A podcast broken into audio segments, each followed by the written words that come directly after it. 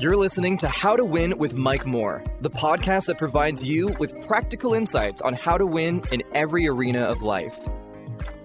Hello, I'm Mike Moore, and welcome to the How to Win podcast. These podcasts are based off Second Corinthians chapter 2, verse 14. It says, Now thanks be unto God who always causes us to triumph in Christ. Listen, I'm so glad to have you with us. I'm in my leadership edition of the How to Win, and I want to thank you for taking this journey because leadership is not an event, it's not a destination, but it is a journey. And I want to thank you for taking this journey with me. Now, I began a series, powerful series entitled Leadership is Not for Wimps. Leadership is not for wimps. The theme of this series is courage. If you're going to be an effective leader, you must possess courage. This series, Leadership is Not for Wimps, has three divisions. Division one, we talked about courage in general. Division two, we talked about decision making. And now we're in the last division and we're teaching on criticism. The title of this division, this part, is when people say bad things about you. When people say bad things about you. This is our third and final lesson in the whole series and in this division when people say bad things about you. We're talking about criticism. And then this subtopic for today is how to shut the mouth of your critic. How to shut the mouth or mouths of your critics. How do we do that? I'm going to give you some tips to shutting the mouth of your critic. Now, I want to want to look in, at some Bible verses, and these uh, leadership uh, episodes are based off biblical principles. I want us to look at Proverbs 16 7 in the ESV translation. It says, When a man ways, please the Lord, he makes even his enemies to be at peace with him. Proverbs 16, 7. Let's look at, and now I like to share in the Message Bible. It says, when God approves your life, even your enemies will end up shaking your hand. I like that. I'll say that again. When God approves of your life, even your enemies will end up shaking your hand. Proverbs 16, 7. That was the message translation. Now, let's look at Hebrews chapter 6, verse 15 through 16 in the New Living Translation. And we've been talking about Nehemiah uh, in this division on criticism and how he was sent by God to rebuild the wall in Jerusalem. Now, notice it took about 52 days to complete the project. And here in verse 15 and 16, we have a declaration from the Word of God that the project was completed. In verse 15, it says, So on October the 7th, this is the New Living Translation. So on October the 7th, the wall was finished just 52 days after we had begun. When our enemies and our surrounding and the surrounding nations heard about it, they were frightened and humiliated. They realized this had been done with the help of God. Wow. You know what? When God it has instructed you and empowered you it doesn't matter what your enemies think about it because in the end, the vision shall speak and not lie. In the end, all shall see that it was God's hand in the work. Amen. Now, in this last session on criticism. And the last division of uh, leadership is not for wimps. I want to talk about the keys to managing criticism keys to managing criticism. And if you've been on the journey with me at any time, you know I love the number seven. So I'm going to give you seven keys to managing criticism. We know it's unavoidable. We know that we're not in heaven and Satan wants to stop what you're doing, but we know all criticism is not bad. Some is constructive. But let's talk about managing criticism, managing it, managing it. I'm going to give you seven keys and then I'm going to kind of explain some of those keys, give you some further insight. Key number one expect it. That's simple, isn't it? If you're going to manage that criticism, you have to expect it. Say that. Expect it. Two words. Expect it. All effective leaders are criticized. Expect it. Anytime you step out to do something new, something new, you step out to express compassion, expect opposition. Expect it. You can't please everyone. Expect it. You cannot please everyone. Whatever you, decision you make, someone is going to disagree. Expect it. Make the best decision this all under number one. Make the best decision and live with the consequences. Expect it. Vision, this is powerful now. I'm dealing with the first key. Expect it. Vision attracts criticism because true vision provokes change. And some people, for different reasons, are satisfied with the status quo. Expect it. How do I manage uh, criticism? Number one, you expect it. Number two, don't take on a victim's mentality. Don't take on a victim's mentality. You see, self pity is counterproductive. And that's whenever you get in self pity, you have taken on a victim's mentality. But self pity is counterproductive because it absolves you of the responsibility of responding properly. Did you get that? Self pity. That's a manifestation of a victim's mentality is counterproductive. It absolves you of the responsibility to respond properly. Listen, people are going to criticize you. If you're out front, you're a leader, you're calling the shots, even if it's something great, even if it's something good, you're going to you're going to experience criticism. So don't take on a victim's mentality. Self-pity is a manifestation of a victim's mentality.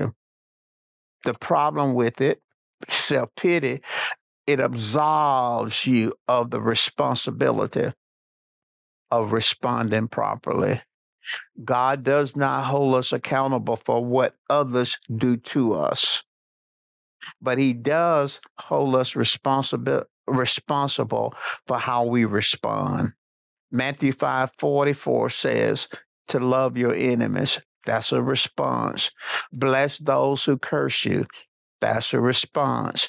Do good to those who hate you. That's your response. Pray for those who despitefully use you and persecute you. That's a response.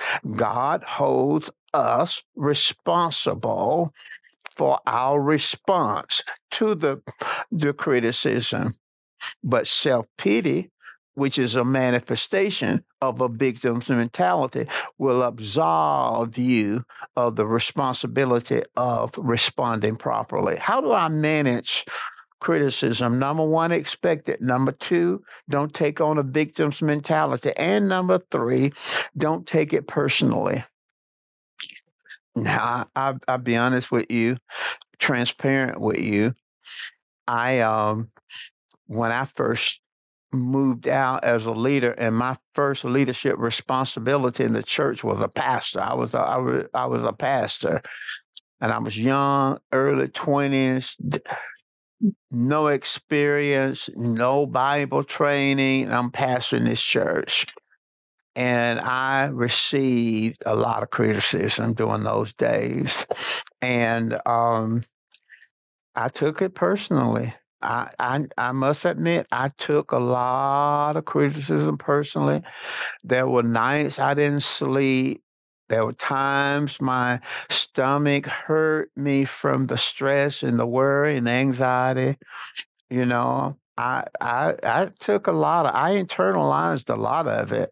Then as I began to mature, then stop the criticism. In fact, because as the church began to grow and different things began to happen, um, more criticism came. In fact, criticism came with success. Success came up one track, criticism came up the next track, and at the other track at the same time. Success came, criticism came, just goes with the territory.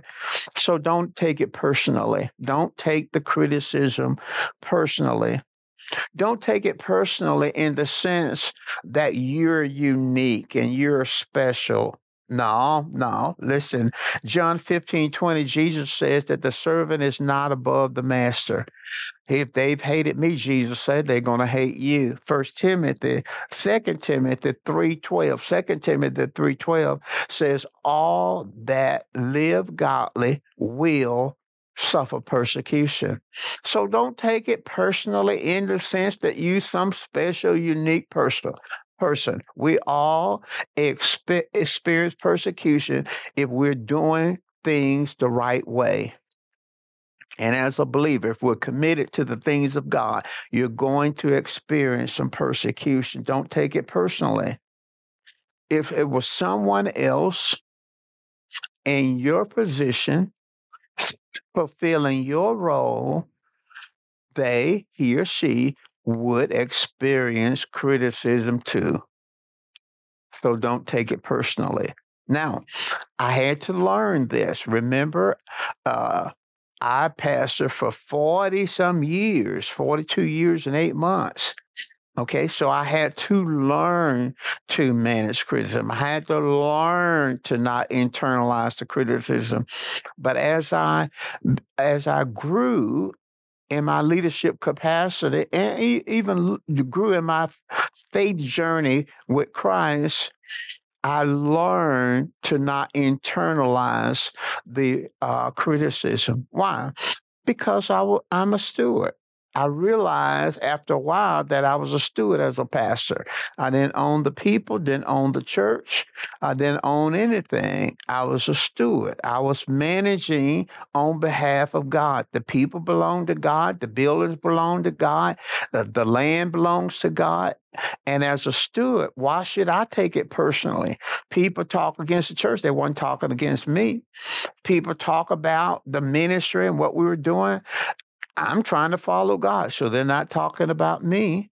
So learn to not take it personal. And number four, pray about it. Pray about it in Nehemiah 4, chapter 4, verses 4, verses 9, and Nehemiah 6, 6 chapter, verse 14. We see how Nehemiah responds, Nehemiah responds to, to the criticism and the persecution how he responded. He prayed. So learn to vent your frustrations and your disappointments. So there'll be times when you're frustrated. Sometimes you're disappointed because sometimes the people that are talking very negatively about you may be people that you've supported, people that you've helped. And that can be disappointing. But vent your disappointments to God. Tell God about it. Don't go around talking about it to other people. And, and especially if you're a pastor, don't take the criticism in your pulpit. Don't don't waste people time talking about other folk talking about you. They didn't come to hear about that. They came to hear the word of God. So don't waste people time. Seek God's per- perspective. Pray about it. Seek God's perspective on what you're hearing, what people are saying. Uh, ask Him for grace the Bible says that he will give more grace in James 4. Ask him for grace to be able to, the strength to be able to not internalize the, the criticism that you're receiving. Number five, process the criticism. Don't react impulsively, process it. Process it. How do you process it? Don't engage in impulsive reactions defensiveness, argumentation, excuse making, retaliation are all impulsive reactions. No, it's inevitable. Criticism is inevitable. So there's no need of you trying to defend yourself. I mean, there's some things you should say your position if it's important to do so, but defending yourself, the Bible says a, a man's integrity will preserve him. Your integrity will preserve you. Argumentation, never positive. You don't have to argue with people. You know, you shouldn't do that. Excuse making, you know, retaliations you know, vengeance is the Lord. God said in the word, Romans chapter uh, 13, vengeance is the Lord. It's not yours. It may have been, um, pardon me, in Genesis, I mean, in Romans in chapter 12, Romans chapter 12. Number, number five, process the criticism and don't react impulsively. Here, here's some keys to processing the criticism evaluate the nature of the criticism. Is it constructive? Is it destructive? What is the attitude of the critic? What is the attitude of the critic? What is the objective of the criticism? What is the results of the criticism? Is it designed to bring improvement? Does it cause a loss of energy? Loss of passion? Does it assist you in achievement? Is it, does it create unity and cooperation? Evaluate it, process the criticism. Number six, stay focused. Stay focused. You have an assignment, you have a goal, you have a dream. Stay focused. Come on, say that this after me. I am going to stay focused. When Sanballat and Tobiah and all the other ones were criticizing Nehemiah, trying to get him to come down, Nehemiah said, I'm too too busy. I, I got too much to do to come up down on the wall and deal with you. It's a waste of time spending a whole lot of time with people who really have no skin in the game. They're not trying to help you, not trying to assess you, not giving you anything, not praying for you, not doing anything. Don't waste your time. Don't waste a lot of time with people like that. Stay focused. Stay focused on what God called you to do. Don't even put the criticism in your mouth. Don't don't don't give attention to stuff that's trying to pull your distraction away. Stay focused. Remain vision centered. That's what Nehemiah did. Remain vision centered. And if you've spent time praying about what you're doing, remember God is the source of the vision. God is the source of the vision. You don't need the critic to support you. You don't need that people throwing destructive criticism. They can't stop you unless you lose focus. The only way they can stop you is that you lose focus. Stay focused. Stay vision focused, not critic focused, not criticism focused. Stay focused. Trust the faithfulness of God. Stay focused. Satan comes a lot of times through criticism and persecution to try to distract you, to pull you off. Stay focused. Stay focused. Come on, say that. I will stay focused. Come on, say it. I will stay focused. Stay focused. And number seven, number seven, adjust the plan when situations dictate it. We're talking about how to manage criticism. Sometimes you have to adjust your plan when the situation dictates it. In Nehemiah chapter 4, verse 16 through 17, the, the, the persecution and the criticism became so intense that the people supporting Nehemiah and working on the wall began to become afraid of an attack from the enemies, the persecutors.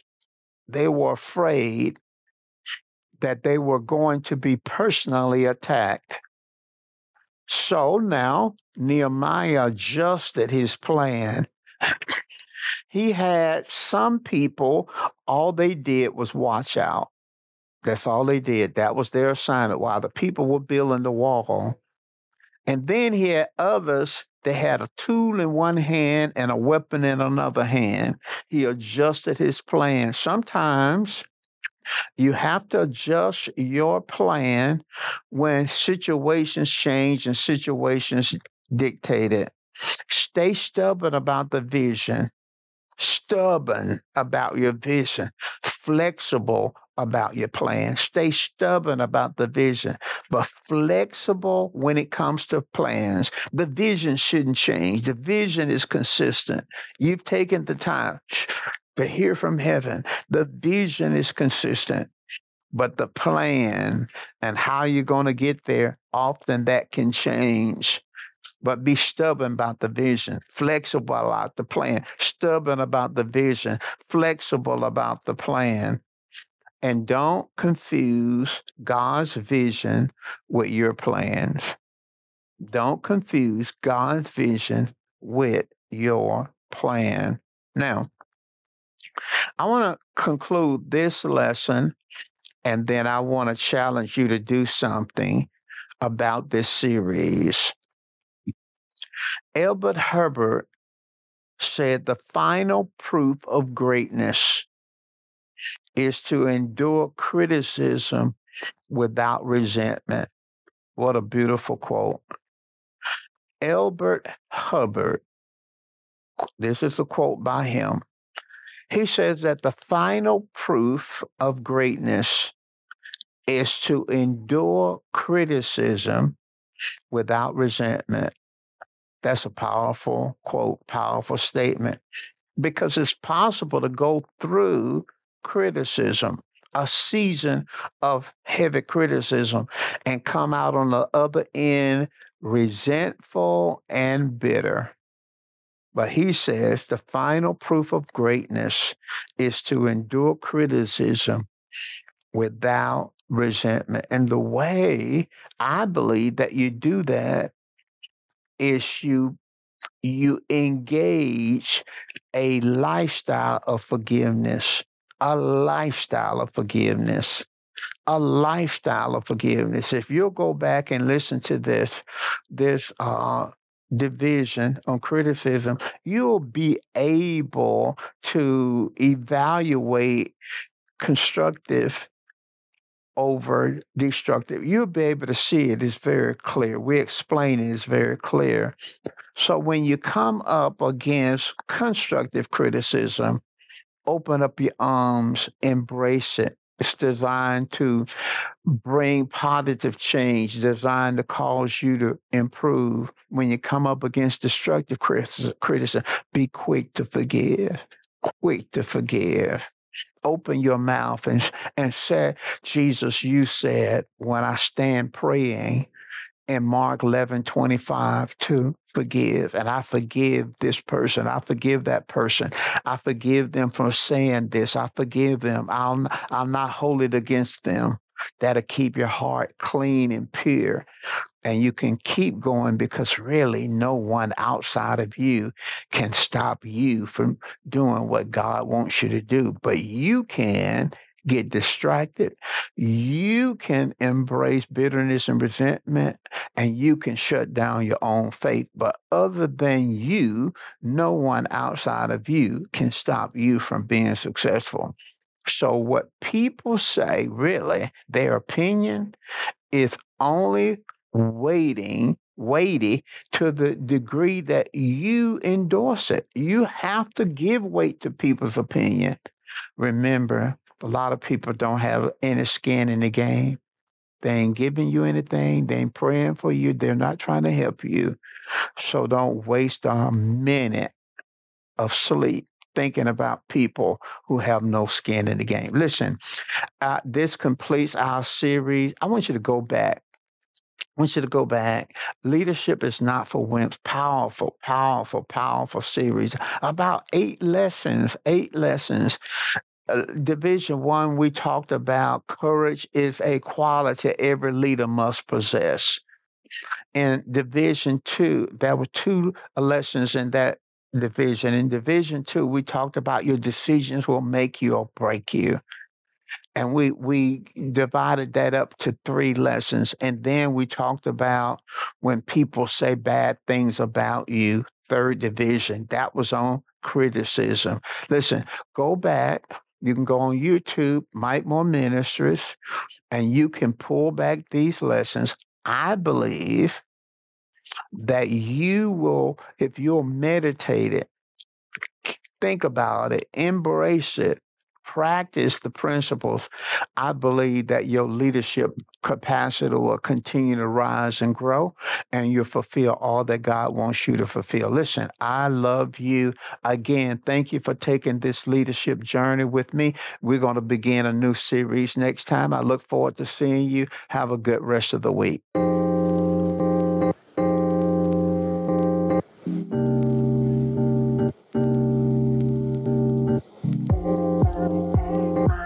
money, money, ain't money, ain't money.